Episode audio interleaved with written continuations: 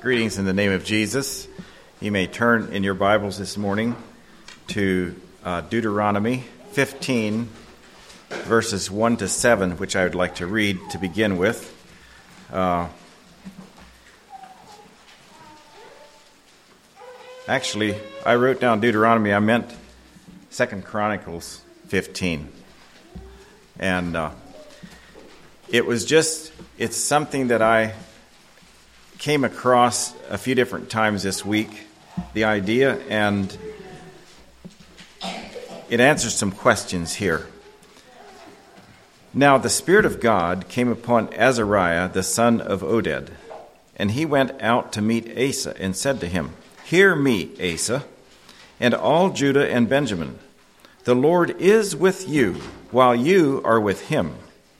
But, no, if you seek him, he will be found by you. But if you forsake him, he will forsake you.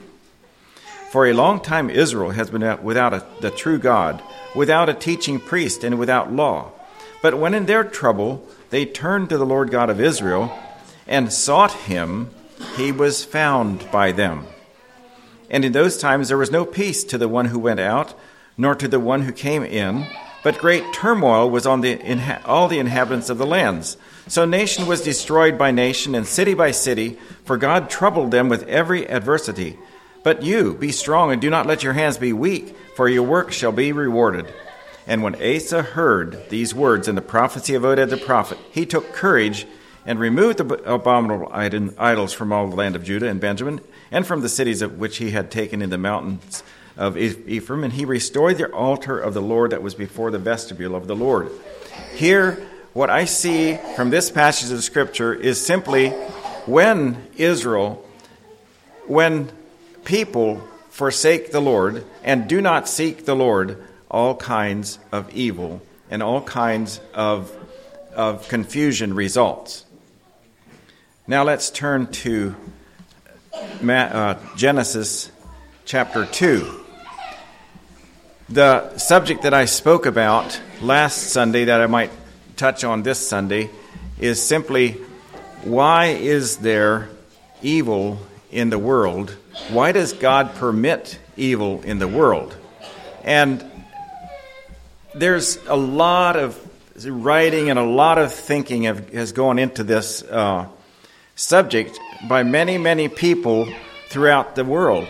And many times when I'm speaking to somebody and you talk to them about whether they should believe God or not, it comes down to the, the, the basics of I can't accept the fact that there's evil in the world. So many times people they, they have that as a barrier to belief in God. Now, Genesis chapter 2 verse 16 says, "And the Lord God commanded every ma- commanded the man saying, of every tree of the garden you may freely eat, but of the tree of the knowledge of good and evil you shall not eat, for in the day that you eat of it, you shall surely die. Now, from the scriptures, we find, looking at the history of mankind that is recorded here, you find that when man sinned and took of that tree, the process of death was begun. Now, Satan twisted that and said to Eve, He said, You're not going to surely die because God knows that whenever you take that, then you're going to be like Him and you're going to know about good and evil. And Eve was thinking, okay, if I take that, I'm going to die immediately. But that's not what actually happened. What God said was, Of the tree of the knowledge of good and evil you shall not eat, for in the day that you eat of it, you shall surely die. It has to do with the beginning of death, the process of death is going to start in your life. Now, so I'd like to, to set forth in the very beginning that the idea why is there evil in the world is not God's fault. He made the possibility, but it's not God's fault. Now, let's go to Psalm verse chapter 2 verse uh, let's just look at Psalm chapter 2 and see what David has to say because David speaks a lot about the problems that has that we have as people in the world. He starts out in, in chapter chapter one. He says, "Blessed is the man who walks not in the counsel of the ungodly, nor stands in the path of sinners, nor sits in the seat of the scornful. But his delight is in the law of the Lord, he, and in his law he meditates day and night." And he talks about the man who walks that way, but he also talks about the man, the evil man, who and the end of that evil man. So, chapter two, or not chapter two, Psalm Psalm two says, "Why? Why do the nations rage? The kings of the earth set themselves. The rulers take counsel together against the Lord and against his anointed, saying, Let us break their bonds in pieces and cast away their cords from us. The nations are raging against God. The nations have no interest in following God. It's a little bit like the gingerbread man. I don't need to I don't need to uh, be bound by I can do whatever I want to. He's saying, I can run, run as fast as you can. You can't catch me. I'm the gingerbread man. And he, that is how mankind has done from the very beginning. When God created man, man, in a sense, jumped out of the oven and said, I'm going to do my thing as long as I want to. But Satan is like the fox, as we were explained to this morning. Pride and scoffing makes one vulnerable to deceit and trickery. And that's what happened. Satan is the one who deceived uh, mankind in the same way that the gingerbread man came to his end very quickly. Psalm chapter 2. Why do the nations rage? People plot a vain thing. Verse 4 says, He who sits in the heavens shall laugh. The Lord shall hold them in derision. Then he shall speak to them in his wrath, and distress them in his deep displeasure. Yet I have set my king on my holy hill of Zion. I will declare the, the decree. The Lord has said to me, You are my son. Today I have begotten you. He's talking to Jesus about Jesus. Ask of me, I will give you the nations for your inheritance, and the ends of the earth for your possession. You shall break them with a rod of iron, you shall dash them to pieces like a potter's vessel. Now therefore be wise, O kings. Be instructed, you judges of the earth. Serve the Lord with fear, and rejoice with trembling. Kiss the Son. And that word, kiss the Son, literally means to allow yourselves to be instructed by the Son, lest he be angry and you perish in the way, when his wrath is kindled but a little. Blessed are all those who put their trust in him. So, somehow, we have here this problem that we say, I want to do what I want to do without any consequences. But when we do that, there are consequences. You can, as I've heard before, you can choose your path and accept the consequences. Dan, you have said that different times already. Can you just remind us how that is?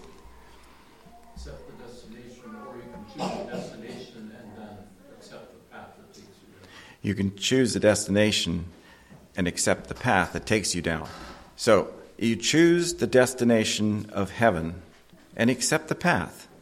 Or you can choose the easy path, but then you must accept the destination that that easy path takes you.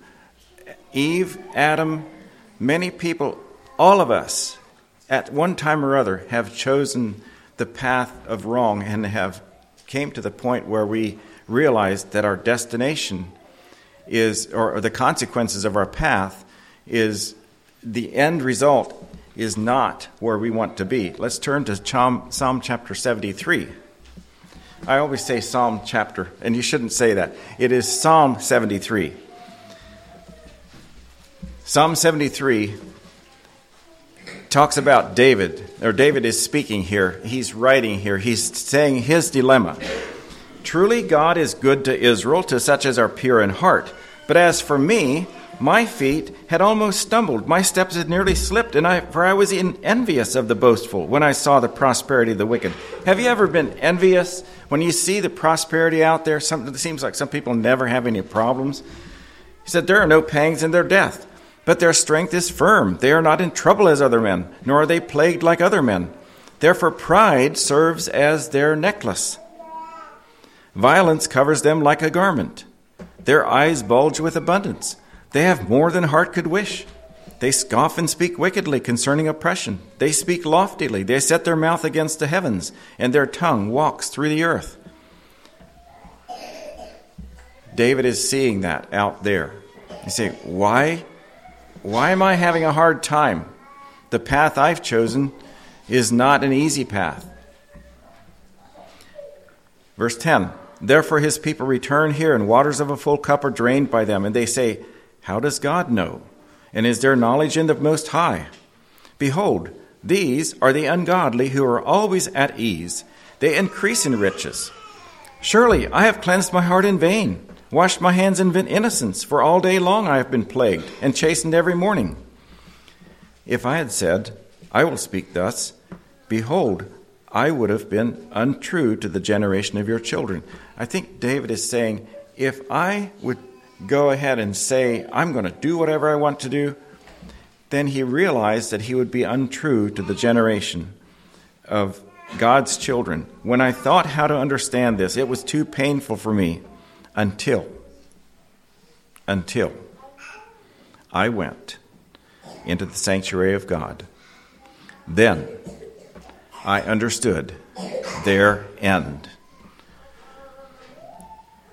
You know, as we were listening to that story this morning, and we were listening to this gingerbread man and how he was running, there was always this thought in my mind how is he going to meet his end? I mean, does he not know that he is only a gingerbread man? Does he not know that he is made of stuff that can melt? Doesn't he understand that? But the gingerbread man, in his mind, he was invincible. You can't catch me. I can run faster than anyone else. That didn't work. Verse 17 Until I went into the sanctuary of God, then I understood their end. Surely you set them in slippery places, you cast them down to destruction. Oh, how they are brought to desolation, as in a moment. They are utterly consumed with terrors, as a dream when one awakes. So, Lord, when you awake, you shall despise their image. Thus my heart was grieved, and I was vexed in my mind. I was so foolish and ignorant. I was like a beast before you. Nevertheless, I am continually with you. You hold me by my right hand. You will guide me with your counsel, and afterward receive me to glory. You know, if we think that the path that of Christianity, the path of righteousness, is going to be one in which we're always confident, always know where we're going to going if we think everything is going to feel right. That's not how David was. There's times when you you know what's right, you follow the right, but it doesn't feel that great. Verse 25 Whom have I in heaven but you? and there is none upon earth that I, that I desire besides you. My flesh and my heart fail, but God is the strength of my heart and my portion forever. For indeed, those who are far from you shall perish. There's that word again. You have destroyed all those who desert you for harlotry. But it is good for me to draw near to God. I have put my trust in the Lord God, that I may declare all your works. What path are we going to choose? Are we going to choose the path of ease and destruction or the path of roughness sometimes and peace in the end? Why does God allow evil and bad things to happen to God's people, to good people? Is it God's people or good people? There are two books. Uh, back when it was back in 1989 or 90, uh, when I read, came across a book uh, written by, I think, I think it was Warren Wiersbe. Why does God, uh, when, no, when bad things happen to God's people, or what, no, why do bad things happen to God's people?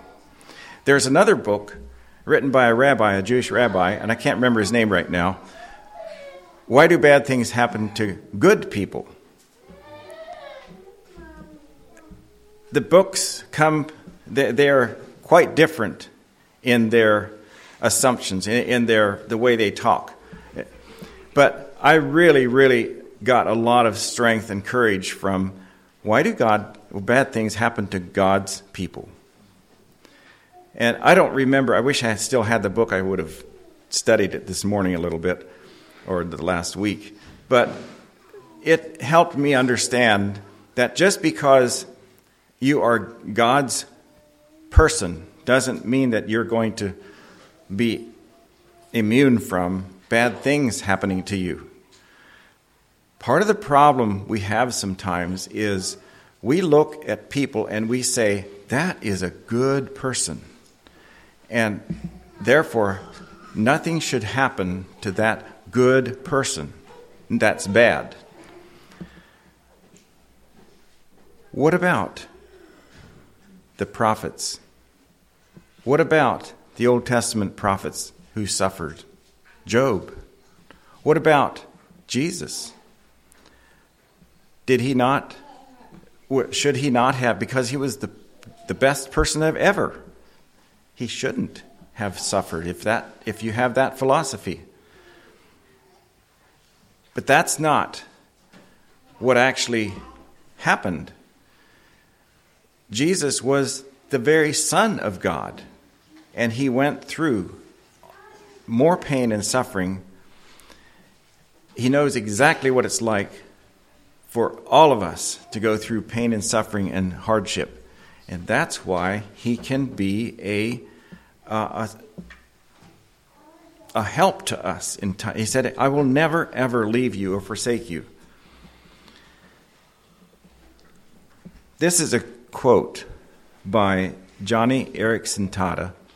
Uh, Joni Eareckson was in a diving accident many years ago, uh, back probably sometime in the in the 1980s, and she dove into the water and hit her her head was uh, hit in such a way that she was paralyzed.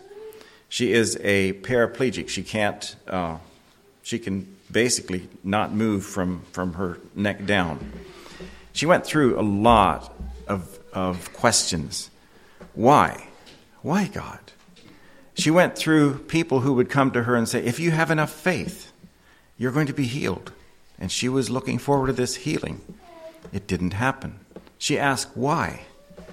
There's, there's kind of a, a special connection that I, I have that I feel like I have. I don't really. But there's a, a, a man named Steve Estes who wrote her story. And he spent a lot of time with her. This was back when she, this was many years ago when she wrote the book. Uh, I don't remember, the, the book was called Joni, I believe. But Steve Estes happened to get married to uh, first cousin of my, my first wife, and so he would come to uh, he would come to uh, the family gatherings and things. So I got to know him personally. It was interesting to get to know him. But so that's why the Joni story makes is close to my heart. But but she went through a lot of questions. One of the things she finally came up with, and she said, "There's ten words.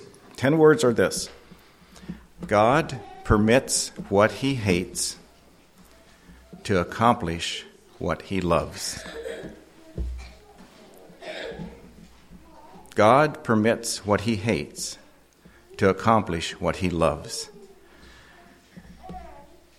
The reason that I was prompted to think on this idea, this sermon here this morning, was a man came to me and said he he can get along with people okay, but he said eh, because he understands people, but he says, why does God allow bad things? Why does God allow a, a Christian believing girl like Sasha Krause, which many of you might know the name, many of you might not? Why did she have to be die at the hands of her murderer? What about the girl in Pennsylvania who was killed at the hands of a murderer as well? Her name was Linda. I don't remember her last name. Why were the those children killed by the murderer that came to the schoolhouse in uh, Pennsylvania? What was the name of the, the Nickel Mines shooting? Why? He said, I can understand uh, if some somebody evil has to suffer. But why good people? So, this is just a tiny little attempt to bring, to, to bring us to understand that Jesus Christ, God, did not, He didn't remove Himself and just say, okay, you can, I'm going to let you out there no, he didn't remove himself. He entered into, and that's what he came as a baby to this earth to live, to actually live here on this earth and to give his life and went through pain and suffering. God permits what he hates. He permitted them to do those things to Jesus in order to accomplish what he loves.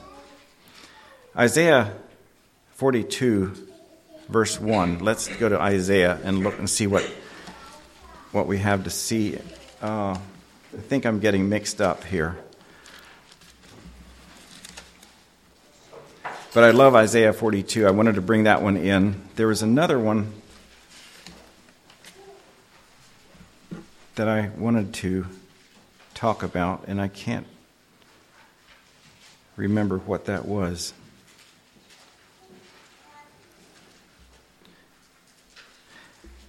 I think it's in Isaiah 42, a bruised reed. Starting verse 1 Behold, my servant whom I uphold, my elect one in whom my soul delights. I have put my spirit upon him.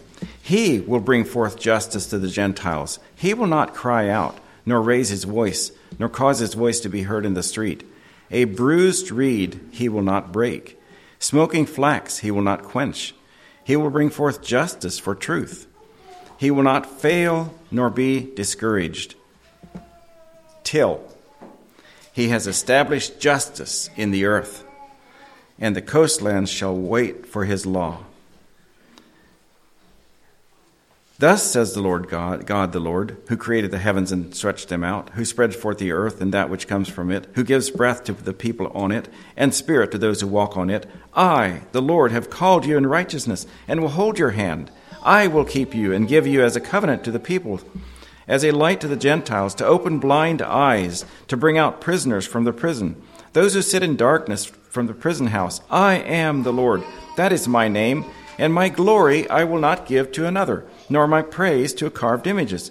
Behold, the former things have come to pass, and new things I declare. Before, the, before they spring forth, I tell you of them. Sing to the Lord a new song, and his praise from the ends of the earth. You who go down to the sea and all that is in it, you coastlands and you inhabitants of them, let the wilderness and its cities lift up their voice, the villages that Kedar inhabits. Let the inhabitants of Sela sing. Let them shout from the top of the mountains. Let them give glory to the Lord and declare his praise in the coastlands. The Lord shall go forth like a mighty man. He shall stir up his zeal like a man of war. He shall cry out, yes, shout aloud. He shall prevail against his enemies. I have held my peace a long time. I have been still and restrained myself. Now I will cry like a woman in labor. I will pant and gasp at once. I will lay waste the mountains and hills and dry up all their vegetation. I will make the rivers coastlands and I will dry up the pools. I will bring the blind by a way they did not know. I will lead them in paths they have not known. I will make darkness light before them and crooked places straight. These things I will do for them and not forsake them. God will be the, the one who is with us in the middle of all the pain and suffering that the world can throw at us.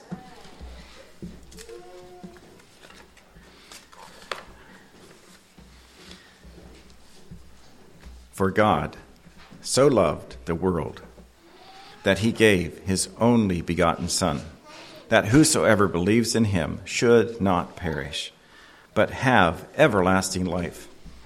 In that, God starts with G. Only starts with O. Son, S. Perish, P. Everlasting, E. And life, L. Gospel.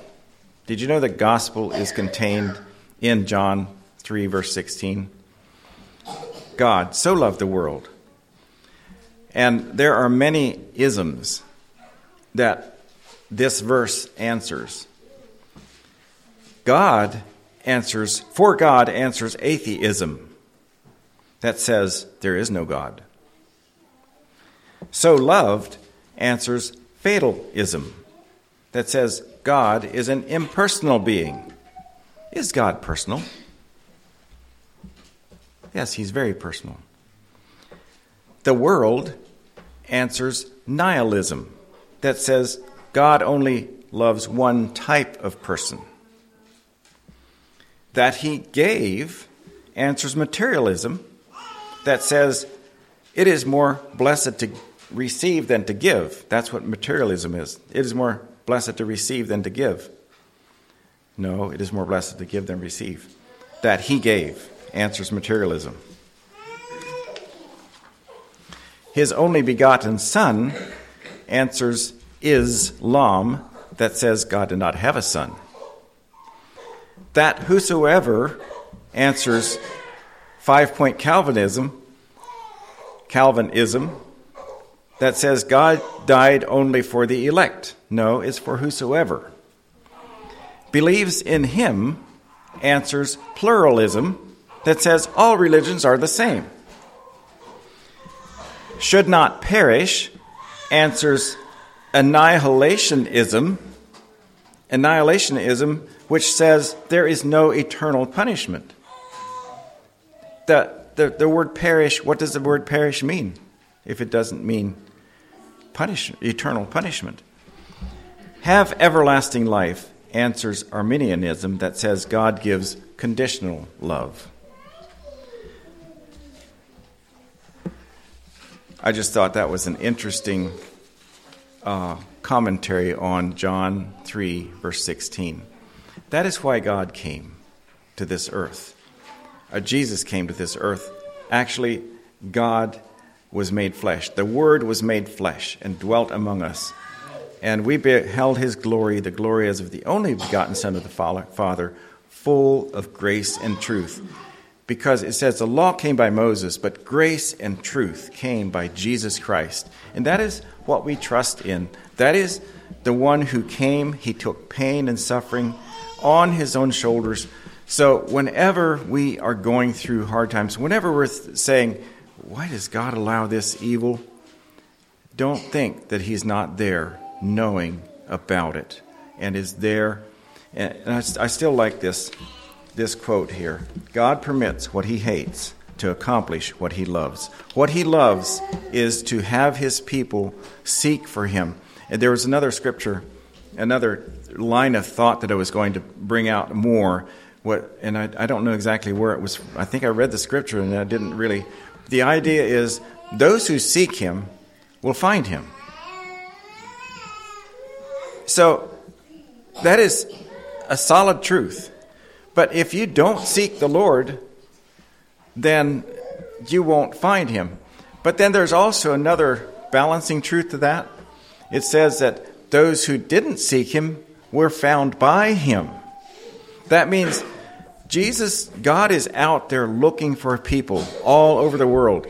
And when he finds people that are willing to, to serve him, he will get their attention. And I can't stop talking about the goodness of God, what he does to get people's attention. Uh, and he does it in ways that we can that we might not imagine. So may God bless you this Christmas season as you seek for him, as you make room for him, and say and don't say like the gingerbread man, I'm going to do what I want to do. No, you say, I want to do what God wants me to do. I want to be in His kingdom. He made me. This, this old lady made the gingerbread man, and she was allowed to do with that man whatever she wanted to and it was it was all all good that was designed and planned. He, yeah, there's so much you could so much you can think about that, but uh, what are we made for? We're made to serve and love God, and that's where we find peace, and that's where we find contentment. Whatever God does, in the end, Psalm 73. Remember what it said then I understood their end. But we don't want that kind of an end. We want the kind of end where, where we dwell with Him forevermore.